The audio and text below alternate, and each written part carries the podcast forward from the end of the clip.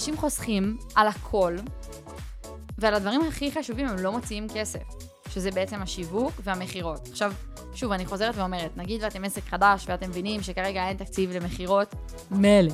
אבל על שיווק, את יודעת מה אפילו הייתי שמה על מכירות ולא על שיווק, כי... אבל זה כבר uh, שלי. Um, בסוף, שורה תחתונה, הם מתקמצנים על, מתקמצנים על הדברים הלא נכונים, והם לא מבינים את זה.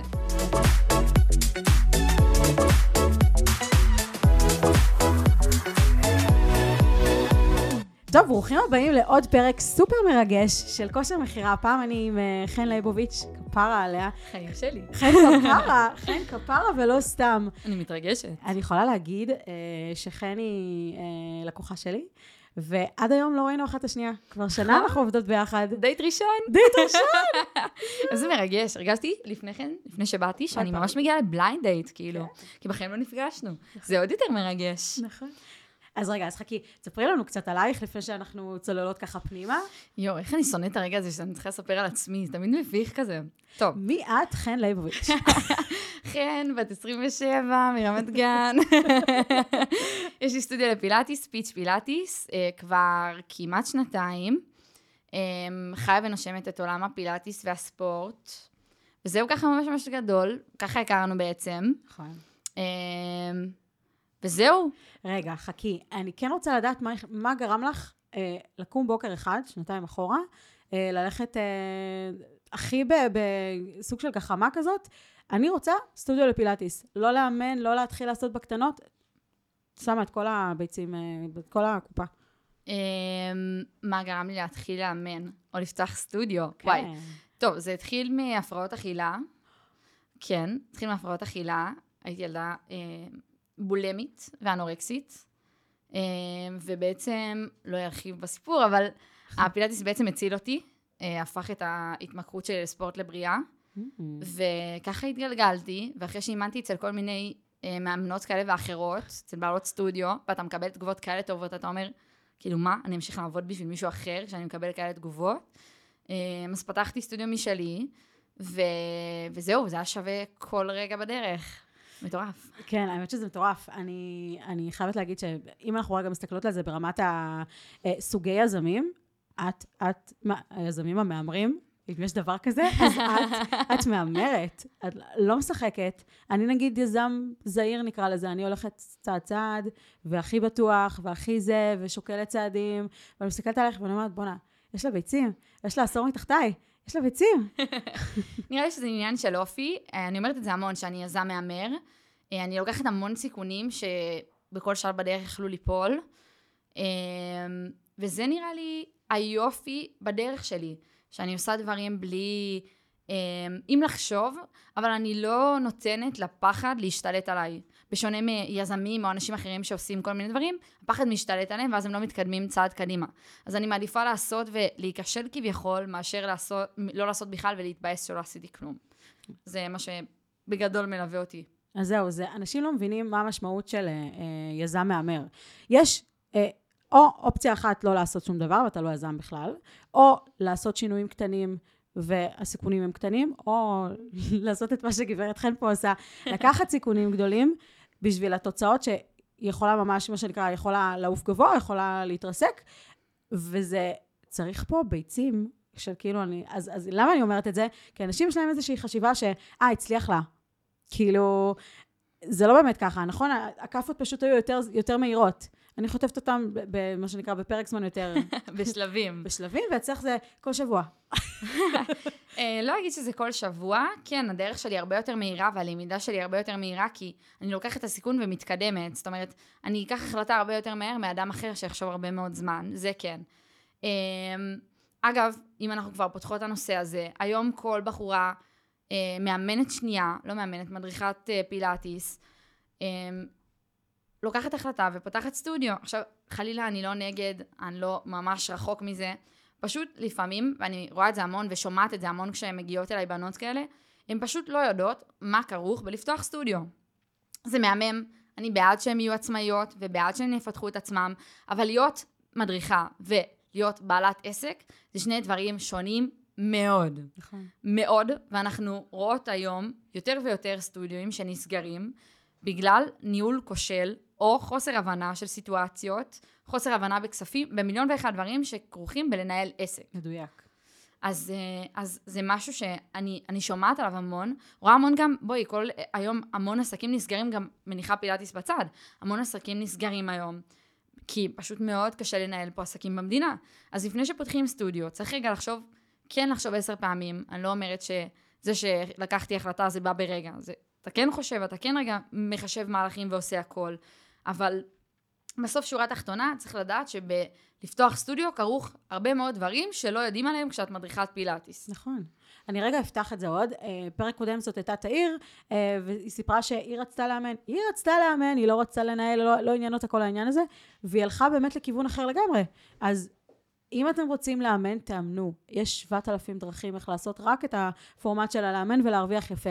אם אתם רוצים להיות בעלות עסק, אין מה לעשות, זה זז הצידה. 80% מהזמן אתם תנהלו את, ה, את האנשים שתחתיכם, את, ה, את המקום, זה ה baby שלכם, וזה ייקח אתכם למקום אחר לגמרי. ותכלס את יכולה לדבר על זה באמת מפה ועד מחרתיים, כי אם יש מישהי שאני תופסת ממנה, אה, זאת את, באמת. אה, אני רוצה להגיד רגע אה, על השיחה הראשונה שלנו, שלי ושלך. יאללה. אנחנו, זה היה כאילו blind date לחלוטין, וכאילו בטלפון דיברנו, ואני זוכרת שאמרתי לך... לא יודעת על מה בדיוק פתחנו, אבל כאילו פתחנו וכבר השיחה הייתה ממש ממש קולחת, ואני זוכרת שאמרתי לך, נכון מהעשירי לעשרים לא נושמים רגיל, יש איזו נשימה קצרה, בעשרים אחרי שכולם קיבלו את הכספים, הספקים הזה והכל, פתאום אפשר לנשום רגיל וחוזר חלילה מהעשירי לעשרים, ודיברנו על זה ופתחנו דברים, ואני זוכרת שאמרת לי, אני לא יודעת אם את זוכרת, אבל אני זוכרת, שאמרת לי, איפה היית? איפה היית? איפה היית כל החיים שלי, נכון?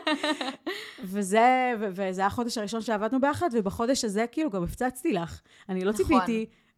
זה היה בסטודיו השני, במשתלה. נכון. וזה סטודיו שהנה, אפרופו קשיים של עסק, שפתחתי את הסטודיו השני שלי, הוא לא התרומם כמו שהסטודיו הראשון התרומם. הסטודיו הראשון התרומם עם לפני פתיחה 150 מנויים, שזה מטורף. סטודיו השני לקח לו הרבה יותר זמן להתרומם ולהיות מרוויח. שזה משהו שלפעמים בנות שפתחות עסק לא לוקחות בחשבון. עכשיו, אמרת קודם משהו על מאמנים ולאמן ולהיות בעל עסק. אמ, אין בעיה להיות בעל עסק שהוא לא פיזי, זאת אומרת נגיד מאמנים בפארק או, או מקום שהוא לא פיזי ואין לי הוצאות, לבין להיות בעל עסק שיש לו הרבה הוצאות כמו שכירות, ארנונה, חשמל, מים, מדריכים שאתה מחזיק, אמ, זה, זה שונה שנות אור. נכון. אז צריך גם את זה לשים על השולחן. יש עסקים שלא מוציאים כסף ויכולים להרוויח מהמם, וזה גם להיות בעל עסק. נכון. ויש עסקים שהם פיזיים ויש להם הרבה הוצאות שצריך לקחת אותם בחשבון. אמ, גם בעסקים לא פיזיים, אם אתה מרוויח איקס כסף, אתה צריך לתת למדינה וכו' וכו' וכו'. אז, אז יש הוצאות, אבל לפעמים לא לוקחים אותם בחשבון. כאילו, יש לי איקס כסף ביד, נכון. אני לא יודע שאיקס כפול משהו, אני צריך לתת למדינה. אני, אני אגיד על זה משהו, כי זה נכון לגבי כל בעלי עסקים, לאו דווקא אה, מאמני כושר, אבל נכון. מה לעשות שיש מלא מאמני כושר ואנחנו לא מבינים שכשאנחנו עצמאים, ואנחנו מקבלים עשר אלף בתור אה, עצמאי, חלק מזה הולך. זה לא כאילו תלוש עם פנסיה ולא יודעת מה וכאלה, זה לא, זה כעצמאי. אז יש לנו, החשיבה שלנו היא חשיבה של שכיר, כשאנחנו עושים את הדבר הזה, וכאילו הסוויץ' במוח הוא אחר. ואנשים לא עושים אותו הרבה מאוד זמן, נתקעים על הדבר הזה. או אם אני מצליח לאמן בפארק אז אני לא מוציא, אני מקבל עוד כסף, לא. הדלק שלך, ו- ולא יודעת, והציוד, ומישהו אמר שהוא יגיע והוא לא מגיע, אתה חושב שזה... נכון, יש פה מלא דברים. אז אמ, בואי רגע נדבר על, אמ, עליי ועלייך. תכלס היה לנו כאילו אה, תקופה. נכון. אה, היה לנו חודש קטלני, החודש הראשון. נכון. אה, זה היה החודש הכי חזק שלי ever. מה, סגרת לי עשר מנויים ביום אחד. כן. זה נשמע כאילו, עכשיו שאני אומרת את המספר, יואו, זה קצת עשר. זה המון ליום אחד, זה המון. יש אנשים שמצליחים בחודש לסגור עשר, סגרת לי ביום אחד, שזה מטורף. זה נכון. וגם עוד משהו, אנשים לא מבינים את החשיבות של מוכר בעסק. הוא מאוד מאוד מאוד חשוב. נכון, יצא לי לדבר עם, אה, אני מדברת מלא עם בעלות עסקים, אבל יצא לי לדבר עם מישהי שכאילו רק פותחת, רק פתחה את העסק, אה, והיא מה שנקרא פתחה אותו בזרימה, שאני שונאת, שונאת, שונאת את המילה הזאת, אי אפשר לזרום בעסק, המקום היחיד שאתם תזרמו עליו זה לסגור את העסק, סבבה? לא אכפת לי שזה אה, בקומה של סבא למעלה, או בגג של סבתא, אני לא יודעת איפה, וכאילו אתם לא מוציאים על שכירות, אתם הולכים להפסיד, זאת אומרת, צריך להיות פה, אי אפשר לזרום, זה לא עובד ככה. ואם אתם לא משקיעים בשיווק, אם אתם לא משקיעים במכירה, אתם משקיעים בכל הדברים האחרים, אבל לא בשתי הדברים האלה, העסק הזה יזרום להיסגר, סבבה? חד משמעית. עוד משהו. נניח, הוצאתם מהשיווק, נניח, סבבה, יש לי לידים, נכון, יש את אלה, יש לי לידים, אני, אני מדבר איתם. מתי, מתי את תכלס מדברת איתם? נניח את בהתחלה ואת, ואת עדיין עושה את זה בעצמך. כל עוד תשימי את זה ביומן, בבוקר מ-9 עד 10 אני עושה שיחות, ולא יודעת, 5 עד 7, או לא יודעת, מתי שאת מאמנת, איך שאת מסדרת את זה, שיהיה לך לפחות שעתיים ביום שאת יושבת על הלידים של עצמך, וואלה, פנן. אבל אם את לא מצליחה להגיע לזה, נופל לך פה בין הכיסאות, ככל שהזמן עובר, הליד הזה מתקרר, ויהיה יותר קשה לסגור אותו, כי יכול להיות שהוא הלך למתחרה שלך. הם לא יחכו לך עד שתרים להם טלפון, אז זה קודם כל. עכשיו, הדבר השני זה שיחות אה, מכירה. בואנה, יש הרבה מאוד בעלי עסקים שלא יודעים לעשות שיחות מכירה ולא יודעים למכור, נכון. ובן אדם מהצד השני זורק להם, מה, מה המחיר, מה המחיר, ופשוט אומרים לו את המחיר. או שולחים בהודעת המחיר, זה... או, וואו, יש לי מישהי... יש לי מישהי שכאילו היא שולחת וואטסאפים, ו- ואמרתי לה, ממי, תפסיקי לשלוח וואטסאפים, אם תדברי איתם בטלפון והם ירגישו את האנרגיה שלך, רק זה לבד יסגור אותם. די עם הוואטסאפים, בוואטסאפ זה, זה מחירי, זה זו מחירים. נכון. כאילו, אין סיבה. אז זה דברים שהם קריטיים, כאילו... בואי, בואי רגע, בואי, בואי נלך רגע צעד אחורה. למה תכלס לקחת, לקחת אותי, את זוכרת?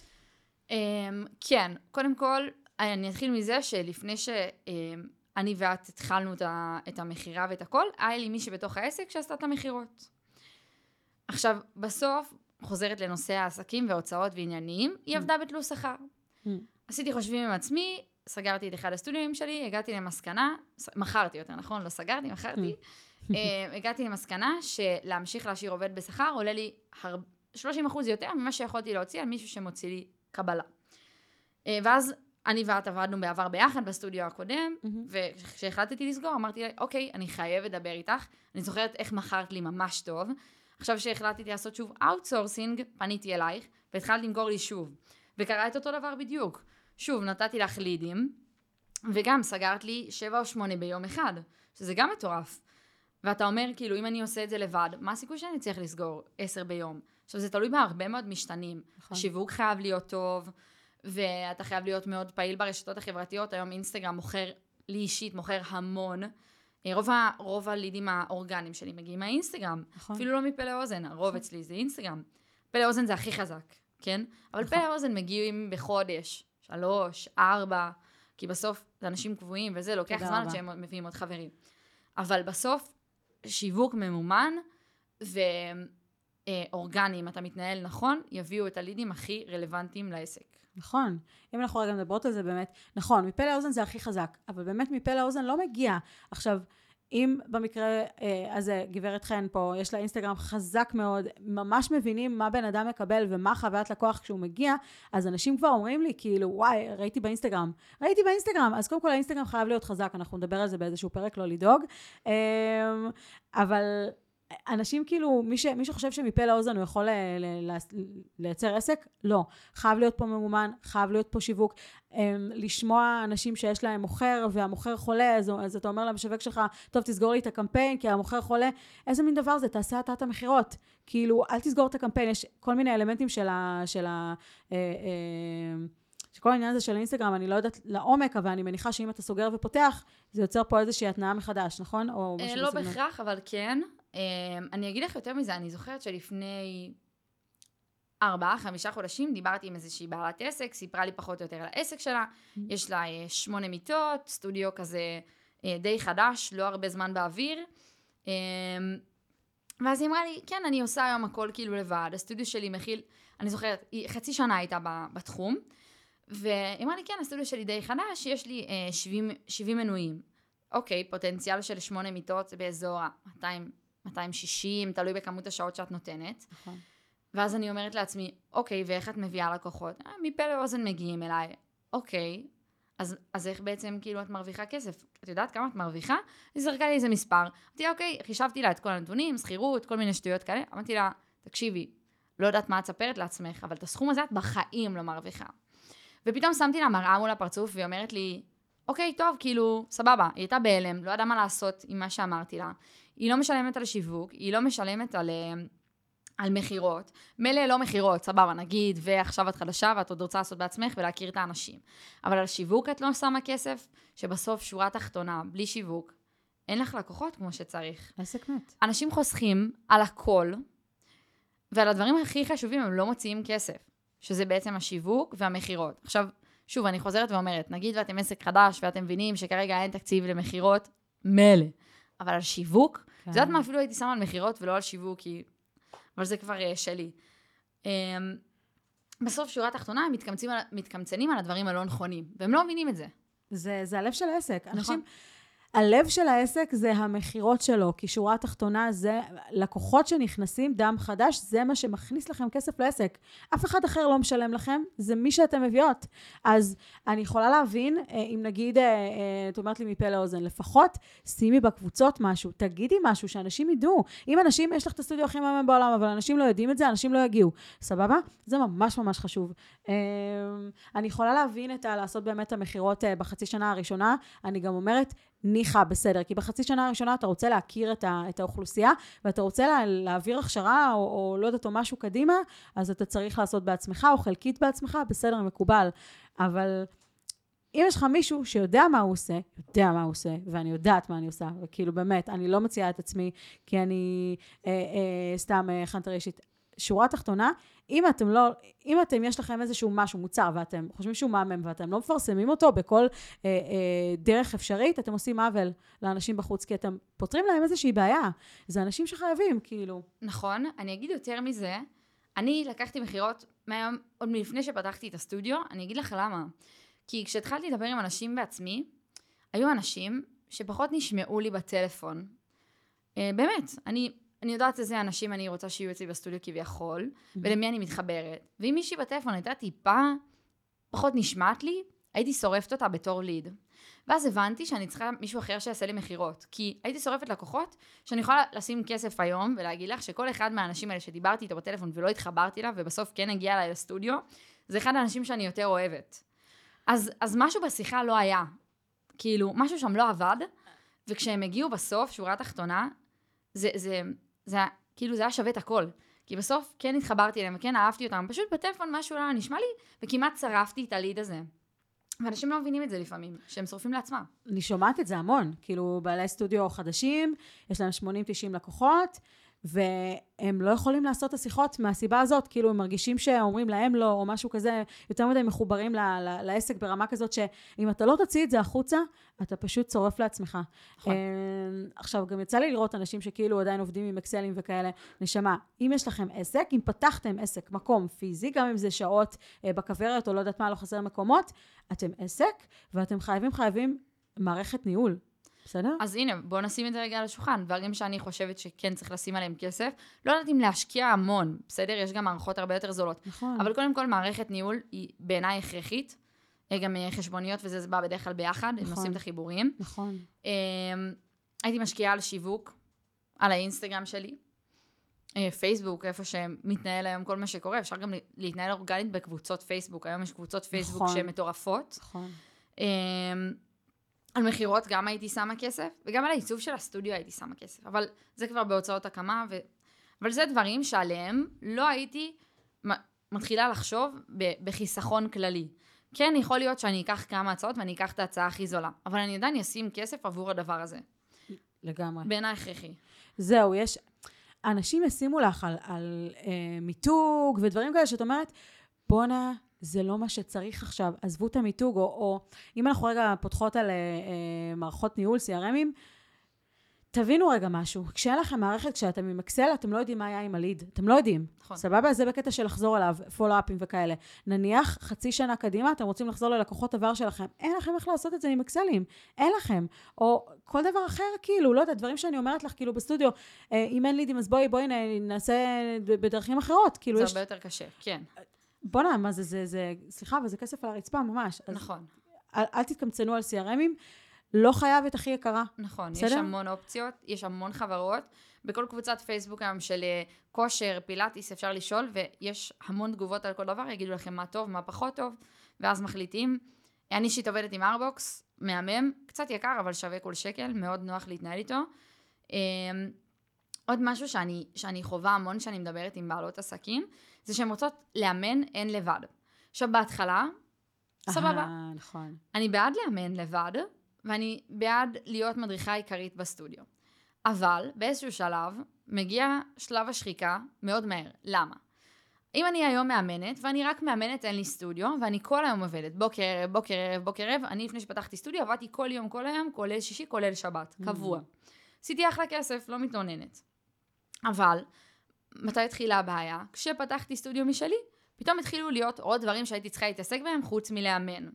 ואז הייתי צריכה גם לנהל וגם לאמן, ופתאום היה שלב שבו היה לי כבר קשה לשמוע אנשים, לא יכולתי לשמוע לקוחות. אתה שומע אותם גם בהודעות בטלפון, מקבל מהם הודעות כל היום, וגם רואה אותם בסטודיו, 24-7. כאילו, אתה רואה אותם לפחות פעמיים שלוש בשבוע. זה קשה. נכון. וזה חוזר למה שאמרנו קודם, למאמנות שלא מבינות את ההבדל בין לנהל סטודיו לאמן בסטודיו. ואז ה- ה- להביא עוד מאמנת הוא הכרחי. זאת אומרת, השחיקה היא כנראה תקרה מתישהו, בסדר? אבל ייקח לה הרבה הרבה יותר זמן. נכון. אני מבינה את הפרפקציוניסטיות, אני מבינה את הרצון להיות כל היום בעסק. אבל נפשית ופיזית זה שוחק, ואי אפשר לעשות שום דבר אחר מלבד לאמן, וכאילו, אתה לא, אתה לא מצליח לחיות, כאילו, אין לך חיים. אז אני אגיד על זה משהו, זה נכון, יש, יש בעלות עסק שכל העסק שלהם, 80% מהזה, שנתיים, שלוש, חמש, הן מאמנות. עכשיו, זה בסדר בחצי שנה הראשונה. גג, עד לפה. למה? כי באותו רגע את צריכה להעביר את השרביט למאמנות אחרות, את צריכה לקחת את, ה, את הניהול, את צריכה לעשות משהו בסגנון. עכשיו, זה משהו שגם אני אומרת למי שעובד איתי.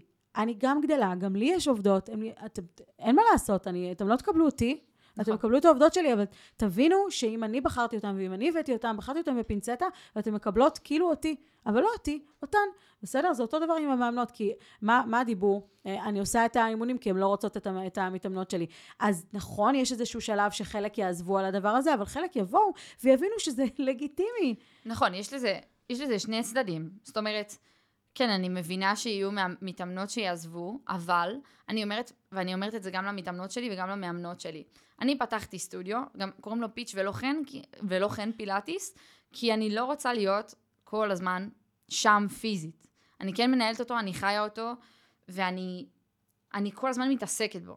אבל יש ניתוק. אבל זהו, אני גם, אני גם לא עובדת בו, אני, אני חיה אותו, ואני נהנית מזה, אני לא מרגישה שאני עובדת. אבל הפואנטה היא שבסוף, אם המתאמנות שלי לא יקבלו את המאמנות שלי, מה יקרה? אני רגע חושבת על הלקוח. כל מה שהיא תעשה, היא תבוא רק לאימונים שלי. היא תצטרך להתאים את עצמה ללוז שלי. אני רוצה שהלוז של הסטודיו כולו יתאים לה לבוא מתי שהיא רוצה. יום אחד היא טסה לחו"ל, אז היא לא יכולה לבוא ביום שישי, היא טסה מראשון עד חמישי, היא יכולה לבוא רק בשישי. היא תמיד באה ראשון חמישי. מה היא תעשה? אה, אכן לא מאמנת בשישי, אז אני לא באה, לא חבל. אז, אז המטרה היא להרגיל אותן להיות עם מאמנות אחרות. אם אתן יכולות בפתיחה של הסטודיו להביא מאמנות אחרות, אפילו לשעתיים, אפילו לשתי משמרות, לא יודעת, משהו רק בשביל להרגיל אותם שיש עוד מישהו בעסק, מבורך. זה חשוב. וזה אגב משהו שהייתי עושה כשאני מכינה את הקרקע לפתוח עסק. אני שמה תקציב X ויודעת שעד שאני אחזיר אותו ייקח קצת יותר זמן, אבל זה יהיה שווה את זה לטווח הארוך ולחיים שלי. מי פותחות היום אה, עסקים בדרך כלל? בנות צעירות שאין להן יותר מדי התחייבויות. אבל מה קורה כשהן רוצות להקים משפחה? מה קורה אז? או כשאין לך את הרקע הכלכלי לפתוח? מה אז קורה? כאילו אין את החיבור הזה של עסק ואימונים. כאילו, כשאתה מאמנת ומאמנות המון שעות, כי זה אחלה כסף. זה, אני קוראת לזה המלצרות החדש. נכון. זה ממש המלצרות החדש בעיניי. היום כל אחד אה, הופכת להיות מדריכת פילאטיס, וזה זה ממש בעיניי. אבל בסוף הן, הן כאילו, הן מדריכות עם אפס דאגות, והן לא מבינות מה קורה שנייה אחר כך. אני רוצה לפתוח סטודיו. אוקיי, סבבה שאת רוצה לפתוח סטודיו. כאילו, את יודעת מה כרוך בלפתוח סטודיו? שאת רוצה לפתוח את הסטודיו? נכון. אני ואת נתקלות בזה המון. נכון. יש לנו את הקורס הימור שאנחנו עושות, הקורס פילאטיס מכשירים. נכון. ואנחנו שומעות המון בנות שאומרות לנו, אני רוצה לפתוח סטודיו. בכלל לא מדריכה. איך את רוצה לפתוח סטודיו? תביני רגע מה קורה. כן. או שיש לי מאמנות, התחילו רק לאמן אצלי, רוצות, אתן לא יודעות להתמודד עם, עם נשים בהיריון, עם כל מיני דברים ש, שאתה רואה ביום-יום. איך את רוצה לפתוח סטודיו? איך נכון. תתמודדי עם זה לבד? נכון. זה דברים קטנים ש, שאנשים לא עושים את החיבור אליו. נכון. זה מבאס. נכון. אני אגיד יותר מזה, אם אנחנו כבר, אם כבר פתחת סטודיו, פתחת בשביל מה? בשביל מה? בשביל להיות בסטודיו? הרי שורה תחתונה, כש- זה משהו שכל בן אדם שבאמת אה, עובר מה-state of mind של שכיר לעצמאי, אפילו, ואחרי זה, אפילו שכיר, במקרה שלך זה היה כאילו שכירה לבעלת עסק, זה נכון. ממש קפיצה קפיצתית. אה, אתה לא עושה את זה כדי לעבוד אה, 24/7 בעסק, לא, אתה עושה את זה כדי שבאיזשהו שלב העסק יעבוד בשבילך ולא אתה בשביל העסק. בוא'נה, זה כאילו, זה שוחק. נכון. אה, אני לא מצפה ש, שאני אני אתחיל להרוויח ממנו בשנה הראשונה. זה לא, זה לא שם. אבל המטרה היא בסוף, בואי, אני פתחתי את העסק שלי לשני דברים, ואני מקווה שרוב האנשים חושבים כמוני. המטרה הראשונה הייתה לעזור לאנשים. זה הדבר שהיה הכי חשוב לי, לעזור לאנשים שמרגישים כמוני, להרגיש טוב עם עצמם, טוב עם הגוף שלהם, לעזור להם להימנע מהפרעות אכילה או דימוי גוף נמוך. זה מה שמוביל אותי לאורך כל הדרך שלי. הסיבה השנייה הייתה, כן, להרוויח כסף, אני לא מתביישת בזה, בסוף אני עובדת בשביל לחיות חיים שאני רוצה לחיות. גם אם זה לא עכשיו להיות מיליונרית, אני רוצה להרוויח ולחיות בכבוד. לא פתחתי עסק לשם שמיים, אנשים מתביישים להודות בזה. אבל בסוף, אני פותחת עסק בשביל להרוויח ממנו כסף. לא יודעת, יעבוד בשבילי, לא יעבוד בשבילי, כן צריך לעבוד בעסק, לא. זה, זה לא שם אפילו עדיין. המטרה היא להרוויח בסוף כסף מהעסק. ו- וזה פשוט לא, לא מובן מאליו שכשאתה פותח עסק ואתה מרוויח ממנו כסף, ואתה כאילו לא מבין שאתה צריך לדעת לנהל אותו, נכון. ז- זאת הבעיה העיקרית. כאילו, נכון. שאנחנו, אני ואת חוות המון עכשיו. ניהול אנחנו מרגישות כסף. את זה מאוד. כן, ניהול כסף. ניהול, אני, אני רוצה להגיד ניהול זמן, אבל זה לא ניהול זמן, זה ניהול אנרגיה, כי אנחנו לא יכולים, זמן זה משהו שהוא, מה שנקרא, הוא עובר מעצמו, הוא לא קשור אלינו, אז זה ניהול אנרגיה. אה, ואני אגיד איזה משהו שכאילו אנשים, יש להם איזושהי חשיבה שהם, אה, שהם אה, יפתחו עסק, זה בדרך כלל היוגה, זה פחות הזה. אה, תשלמו לי איך שאתן מרגישות. לא, נשמה, את פתחת, תגידי את זה במפורש, לא, לא כאילו, ב, ב, אל תרגישי רע עם עצמך שאת את, את עושה את זה בשביל להרוויח כסף. מי נכון. שפותח עסק פותח בשביל להרוויח כסף, כן, כמה שאפשר וכמה שיותר, כי ככל שנעזור ליותר אנשים, זה יתבטא באנרגיה שנקראת כסף, זה הכל. נכון, אבל המון אה, מדריכות לא יודעות לבקש אפילו. אני זוכרת שלפני אה, חצי שנה פתחנו את הקורס של הפאוור פילאטיס, והייתה איתנו מישהו בקורס, והיא סיפרה לי שיש לה עסק מאחורי הבית, ב... היא גרה באיזה קיבוץ או משהו כזה, והיה לה, לא יודעת, פתחה מאחורה בבית, אה, היה לה איזה פינה שיכלה לפתוח בה, היו לה שלוש או ארבע מיטות. היא החליטה שהיא רוצה להתרחב. שאלתי אותה כמה כסף את לוקחת? היא אמרה, "אה, זה משתנה, כן באות, לא באות, משלמות לי במזומן. אמרתי לה, אוקיי, למה את לא מראש גובה מהן כסף? היא אמרה לי, כן, אבל לא נעים לי, לא זה. לא הבנתי למה לא נעים לך. עכשיו, מה הכי עצבן אותי? אמרתי לה, מה קורה אם מישהי מבטלת ולא שילמה לך מראש? כאילו, את גובה במזומן. אה, אני מוותרת לה. אוקיי, אז את מבינה? שרפתי מקום, עכשיו שלוש מיטות זה קריטי, אם את גרה בקיבוץ, כנראה שאת כן. היחידה באזור, אם לא, יש עוד אחד כמוך. אז גם לא משלמים לך, גם מישהי אחרת לא יכלה לבוא, וגם כאילו את מתביישת לבקש את הכסף שמגיע לך?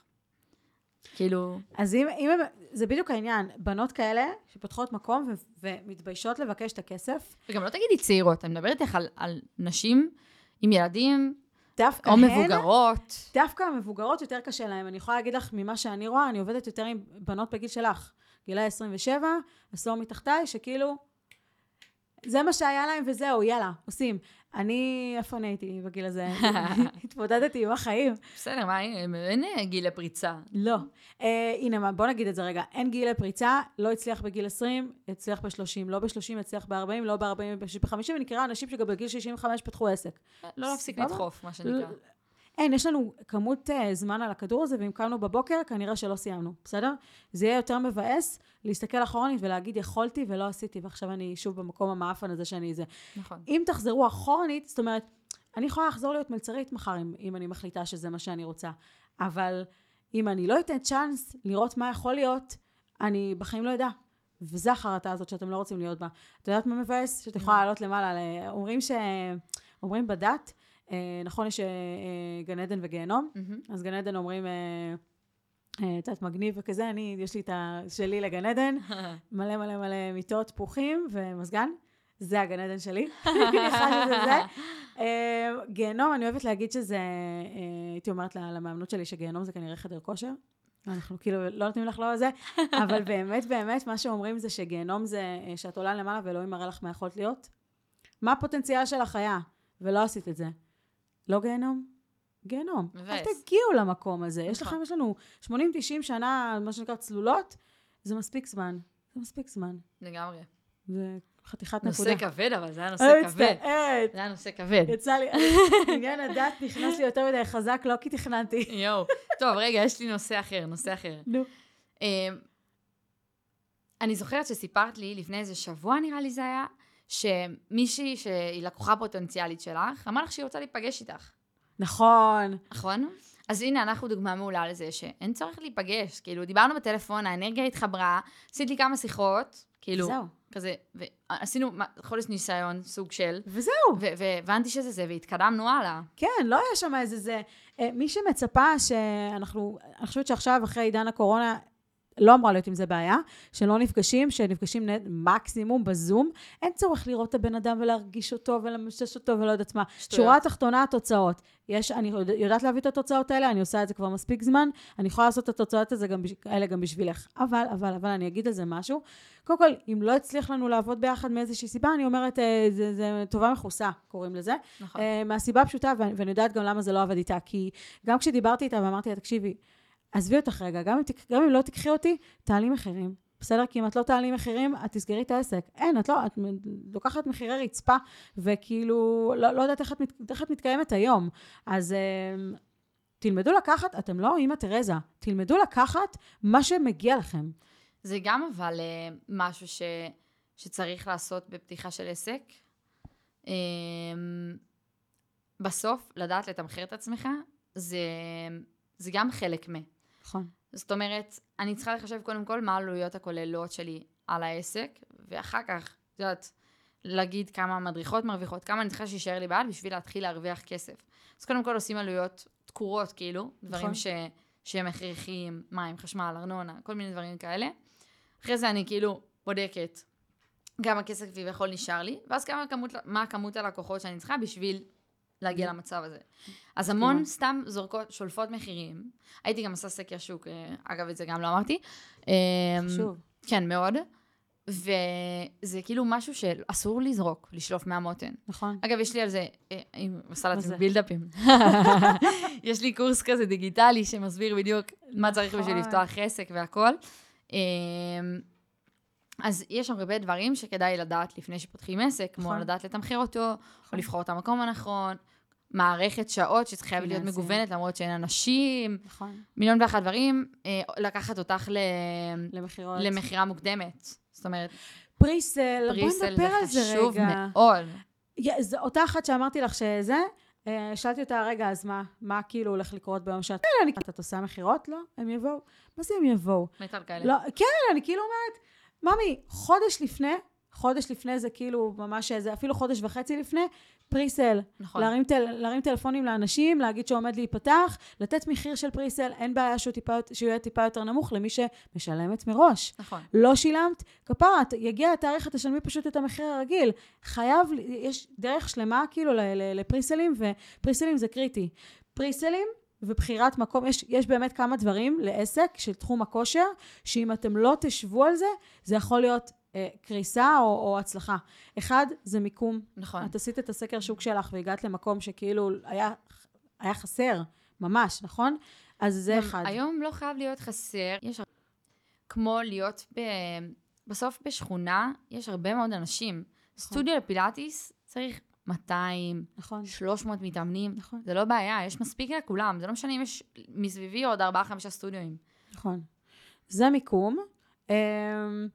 אמ, בריסל, המכירה המוקדמת, נכון. זה קריטי, כי אם את מתחילה מ-0, או אם את מתחילה מ-80, 90, 100, 150 במקרה שלך, וואלה, זה שם אותך במקום אחר, כי עסק מהתחום הזה, ב-80 לקוחות אתה ב break even, אחרי תקורות, אחרי בלאגנים, זה ה break even שלך, אתה לא מרוויח שקל, אתה יכול שנה ראשונה לא להרוויח שקל. משתנה, אבל כן, פחות או יותר. סבבה, כן, זה משתנה, זה נכון, זה תלוי בזה.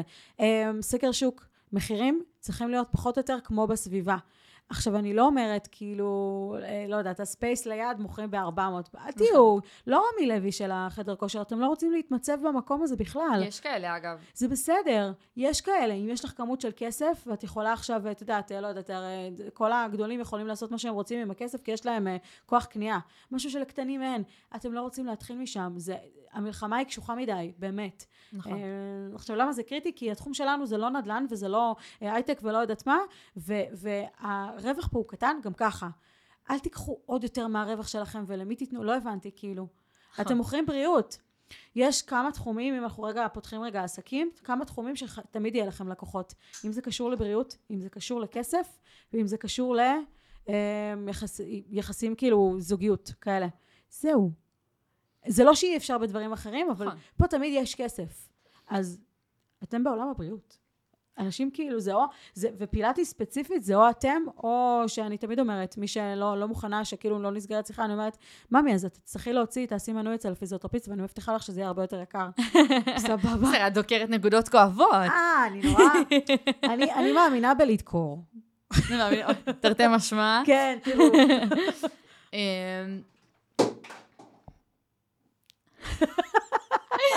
אני מאמינה בלדקור. אמ, אוקיי.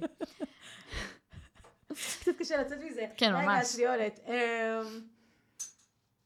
מה, מה את רוצה להגיד, נגיד, למי שרוצה לקחת אה, איזשהו מישהו שיעשה לו מכירות, ו- וספציפית אותי, ומתלבט? קודם כל דבר איתי. אה? קודם כל דבר איתי. בואי, אני בסוף ה-case study הכי טוב שלך. נכון? אמ, אז אחד, לדבר איתי. שתיים, להבין שבסוף הזמן שלנו מוגבל, ואם אני יכולה לתת למישהו אחר לעשות את זה עבורי, בשביל שהעסק שלי יכניס יותר, אני אעשה את זה. אמ, זה זה פשוט נראה לי הכרחי, אני כאילו לא... אני, כן, זה הכרחי, אני אגיד לך מה, אה, סטטיסטית מגיעים אליי אה, אחרי שלוש, אה, מה שנקרא, חרטות. וזה, ובדרך כלל שלוש, שלוש אה, נותני שירות האחרים יכול להיות חברות גדולות. נכון. סבבה? אין הרבה כמוך. זהו, אין הרבה כמוני. אז אני כאילו תוהה ביני לבין עצמי, מה חסר לכם, חמודים, בשביל כאילו... כסף. סתם, לא. זה הפוך, זה בעיקר. הבנה. בעיקר הבנה. אני אומרת לך, אני פוגשת המון בעלות סטודיו, פונות אליי המון, באינסטגרם, בטלפון, ושואלות אותי כל מיני שאלות, ואני אומרת לעצמי, מה קורה איתכן? כאילו, הייתה לי מישהי לפני איזה שנה, כשהייתי עוד בהתחלה, שפנתה אליי, העסק שלה עבד שנה, היו לה 60 לקוחות, והיה לה 6 מיטות. עכשיו, כשדיברתי איתה תוך כדי. אמרתי, אוקיי, את צריכה 1, 2, 3, 4. אני עושה אה, ייעוצים עסקיים, בשביל שהעסק יתקדם. עכשיו, אני לא מאמינה בלהוציא הרבה מאוד כסף, אלא להשקיע במקומות הרלוונטיים. תודה. וכשאמרתי לה איפה היא צריכה להשקיע כסף, וגם הסכומים שאמרתי לה להשקיע עליהם לא היו כאלה גבוהים, אני צריכה לבדוק, אני צריכה לשאול את בעלי, אני צריכה ככה, אני צריכה. זה פתאום התחיל להיות, כאילו, מה, את לא מבינה שאת, כל יום שהעסק הזה פתוח, את מפסידה כסף? כן. וגם אמרתי לה, תקשיבי, יש, היו לה שני ילדים, היו לה, יש לה. חמסה, יש לה שני ילדים, סליחה, זה. יש לה שני ילדים, בחורה בת 30 ומשהו, שכל היום לוקחת כסף מהבית בשביל להשאיר את העסק הזה באוויר, ולא מבינה, באמת, היא לא מבינה שיש בעיה. על כל דבר שאמרתי להם להוציא כסף, הם התקמצנו. עכשיו, וואליה. תבינו שבסוף הם מפסידים כפול, כי הם לוקחים מהבית כל חודש 10, 15 אלף לכסות את מה שקורה בעסק, הם בטוחים שהם מרוויחים כסף, כן? בטוחים. אבל אני שואלת אותה, את מביאה כסף מהבית? כן, אנחנו שמים כל חודש עוד 10,000 שקל, כאילו בשביל, בשביל, בשביל לשלם למדריכות. אוקיי, אין לי בעיה שאת תשלם למדריכות, אבל אולי כרגע אל תשלמי למדריכות, או תשאירי מדריכה אחת, תשקיעי את הכסף הזה במשהו שיכניס לך לקוחות. תראה, איך את משיגה לקוחות? מפה לאוזן, אוקיי, וכמה לקוחות מגיעים לך מפה לאוזן? אה, שתיים בחודש. וואו. עכשיו, זה אנשים שלא מבינים שיש בעיה. אז עד שלא נופל האסימון הזה של אני צריך עזרה, וואו. אני, וגם בהתחלה לא לקחתי מהם בכלל תשלום, כי כל כך כאב לי מהסיפור ששמעתי, שפשוט עזרתי לה. בסוף, אני וואי. עושה את זה בשביל כסף, אבל לא בכל מחיר. אני מבינה את הבעיה, אני מבינה את הצורך. אז, אז אמרתי לה, אוקיי, תקשיבי, אני, אני לא לוקחת מכם כסף, אבל, אבל תשתמשו בי. כאילו, תנצלו את הידע שיש לי בשביל להצליח. עזבי שהם לא ישתמשו בי בכלל, קיבלו את העצות שלי, שמעו שצריך לשלם כסף, והתקדמו. ולדעתי היא סגרה את העסק לפני בוודאות. חודשיים. זה כאילו, אי אפשר, אי אפשר. אני אגיד לך מה, אמ, אנשים, יש איזושהי חשיבה מפגרת כזאת, שהם הם מרוויחים, הם לא מרוויחים, קודם כל זה אומר שהם לא על, לא על המספרים. המספרים, נכון. המספרים זה קריטי, אני תמיד, תמיד מדברת עם אנשים, וכן, כשאני אומרת להם את המספרים אה, סטטיסטית, הם כאילו בהלם. עכשיו, לא, לא נכנסתי לכם, למה שאצלכם ספציפית, אבל אני אומרת לך, מה קורה סטטיסטית בעסקים האלה? אבל אני אגיד לך איפה הבעיה מתחילה. כשאתה מפחד מהמספרים. אתה אה, מפחד להסתכל, אתה מפחד לראות, אתה יודע שהמצב לא טוב, ואתה בוחר נכון. להעלים עין. את יודעת למה? זה אנשים גם שיש להם עניין עם חובות. הם לא פותחים את ה... את החשבון בנק. את כל הדברים האלה שמגיעים, נכון. מצטבר. אבל אם אתם לא תסתכלו, זה לא אומר שאין... שזה ייעלם. זה לא ייעלם, זה לא נכון. ייעלם. אני מדברת איתכם בתור מישהי שכאילו, היה לי תקופה שבאמת שבע שנים, חובות על חובות, אה, שילמתי אותם, וביטוחים ובלאגנים והוצאה לפועל, והיה לי, הייתי חוזרת הביתה, ויש מכתב על הדלת. אני, אני יכולה להבין אנשים כאלה, ובגלל זה אני אף פעם לא נכנסת איתם לעימותים, או מנסה לגרום להם להבין, כי עד שהם לא יבינו בעצמם, שום דבר לא יעזור.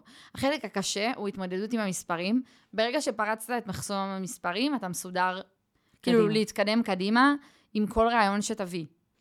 שוב, זה קשה, אני לא אומרת שזה קל, אבל זה חייב לקרות אם אתה נכון. רוצה להרוויח מהעסק שלך.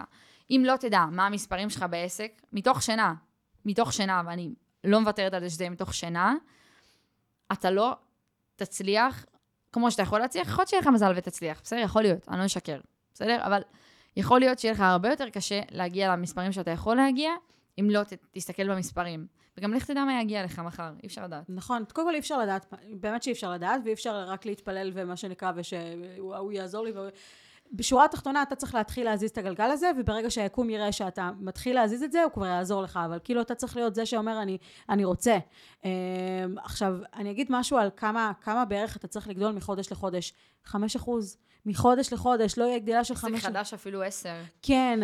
אני כאילו אומרת רק את הרף התחתון, עכשיו, שתיים, שלוש בחודש, זה, זה לא מגרד, אני לא יודעת, אפילו שמינית אחוז. נכון. אתה צריך פלוס מינוס 15-20 כל חודש. בוא נדבר על זה רגע. בפילאטיס, נגיד 10% עוזבים, אתה צריך ש, שמישהו, שהם ייכנסו. זה יוצאים נכנסים, יוצאים נכנסים. עם עסק שלך יציב, כמות היוצאים כביכול, לא, כאילו, צריכה להיות פחות מכמות הנכנסים. ואם יש חודשים, כן, אין מה לעשות, יש חודשים שיש לנו הרבה יוצאים, אנחנו נצטרך לדאוג ש... להיות מוכנים לזה. גם תחלופה וגם להיות מוכנים לזה, כי יש חודשים בתחום הכושר, והתווכחו איתי שזה עונתי וזה לא עונתי, זה עונתי נקודה, זה עונתי. זה לא יעזור כלום, זה עונתי ורואים את זה הכי הרבה. אתה צריך להיות מוכן לתקופת החורף. נכון. ברצינות, בחורף, אם אין לך מתאמנים שמושבעים שהם אוהבים לך בתחת, הם לא ימשיכו איתך לחורף.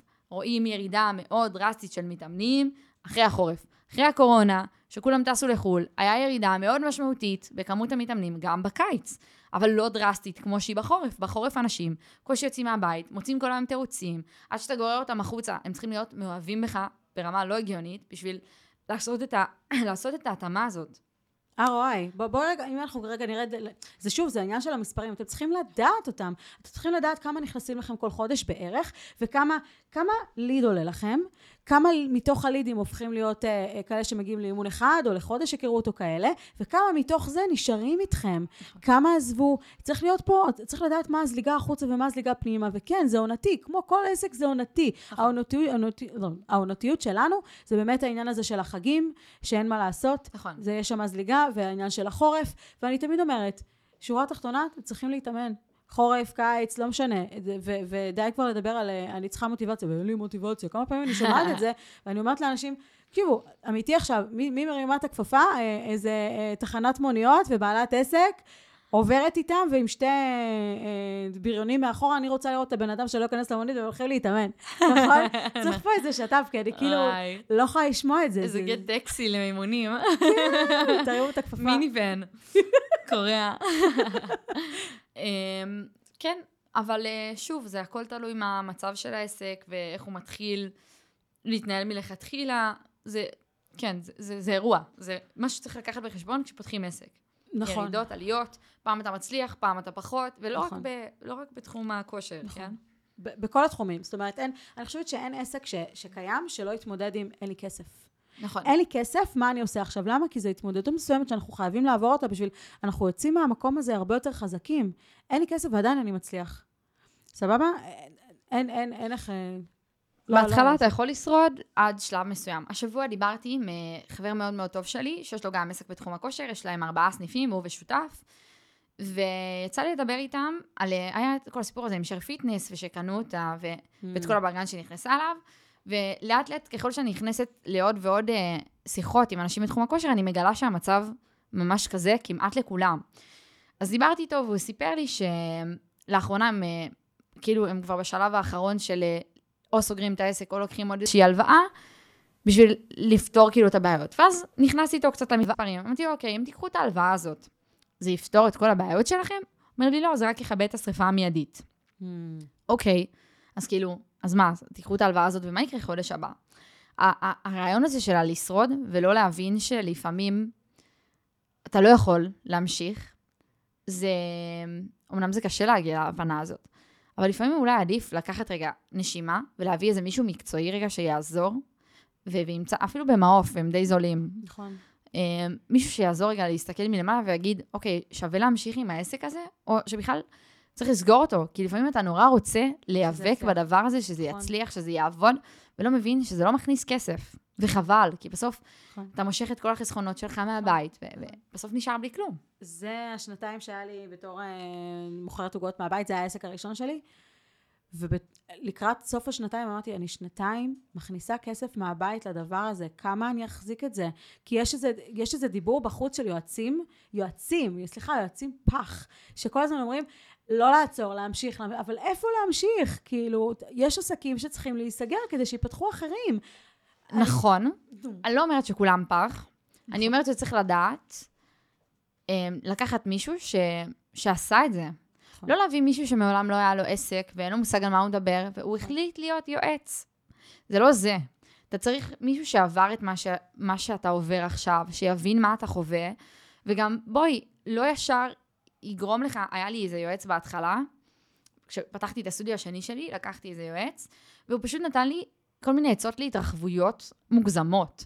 כאילו, עוד עובדים, עוד זה, עוד זה. עכשיו, אתה כל כך רוצה להצליח, שלפעמים אתה אומר, אוקיי, אולי זה מה שאני צריך לעשות, אבל בגלל שכבר היה לי עסק אחד, היה לי הרבה יותר קל להגיד, אוקיי, רגע, זה לא, זה לא מה שאני צריכה. אני צריכה 1, 2, 3, 4, ולא, ואז הבנתי שזה לא, כאילו, לא מה שאני צריכה. אבל יכולתי בכל שלב אחר בדרך, להגיד, בטח, זה מה שאני צריכה, להתרחב כמו לא יודעת מה, ולהישאר בלי כלום. נכון. כאילו, זה כמו שהיה את עידן המנטורים בקורונה, אז עכשיו יש עידן היועצים יועצים. העסקיים. אני רואה את זה בכל מקום, ואני נכון. אומרת, מאיפה הגעתם? לא, אלא אם התוכניות דיאטה יותר טוב. זה גם אירוע בפני עצמו. אבל, אבל כן, יש הרבה יועצים עסקיים שלא ראיתי מעולם, שהיה להם עסק בתחום הכושר, וזה זה כל כך חשוב, אני לא יכולה להסביר כמה אין לבן אדם שלא היה במקום שלי את מה שאני מבינה. נכון. זה, זה מטורף. נכון. הרבה יותר קל לי לענות לשאלות, הרבה יותר קל לי לעזור, כי אני, א', אני עדיין שם, וב', חוויתי את הרבה מהדברים האלה. כאילו, נכון. טוב, אנחנו כבר אה, ממש לקראת הסוף, ואני כן רוצה אה, ככה, אה, עצה הכי גרועה שקיבלת על עסקים, ועצה הכי טובה שקיבלת על עסקים. וואו, העצה הכי טובה שקיבלתי על עסקים. אמ, לא יודעת אם קיבלתי עצה טובה, Hmm. כמו שאני יכולה להגיד, קודם כל, להקשיב לעצמי וללב שלי. אחרי זה, אני יכולה לפנות לאנשי מקצוע רלוונטיים שיעזרו לי. אבל אני כן בעד ללכת עם, ה, עם הפאשן, עם האהבה, עם, אני כן בעד, כביכול, כמו שאמרתי קודם, לפתוח סטודיו, או, או whatever שאתם לא רוצים שזה יהיה, אבל זה חייב להיעשות בשיקול דעת והבנה מלאה של מה הדרך הזאת מביאה איתה, שזה דברים שאנחנו יודעים מראש. ברור שאני אף פעם לא יודעת מה הדרך תוביל אותי ואיך ומה יקרה לי. זה אין, אין ויכוח בכלל. אבל אם יש דברים של איך מנהלים עסק שיודעים, כאילו, יש דברים של עסק שיש לכל העסקים. אני לא יכולה להיות מופתעת, כמו להיות מוכנה לחגים. בואי, הם לא ביום בהיר אחד נפלו עליי. כאילו, חגים אנחנו יודעים בדיוק מתי הם. תמיד פתאום, אה, וואי, החגים. מה קורה איתכם, חברים? כאילו, עכשיו נזכרתם שהחגים. Um, והעצה הכי גרועה שקיבלתי, um, לא יודעת אם זה עצה, אבל uh, כאילו זה משהו שאמרו לי, שזה הדבר הכי, כאילו, שלא הייתי צריכה לפתוח את העסק אף פעם, שלמה לפתוח אותו, ושאין לי סיכוי להצליח. שזה כואב. הרבה בהתחלה, לפני שמתחילים, יש את הקולות האלה.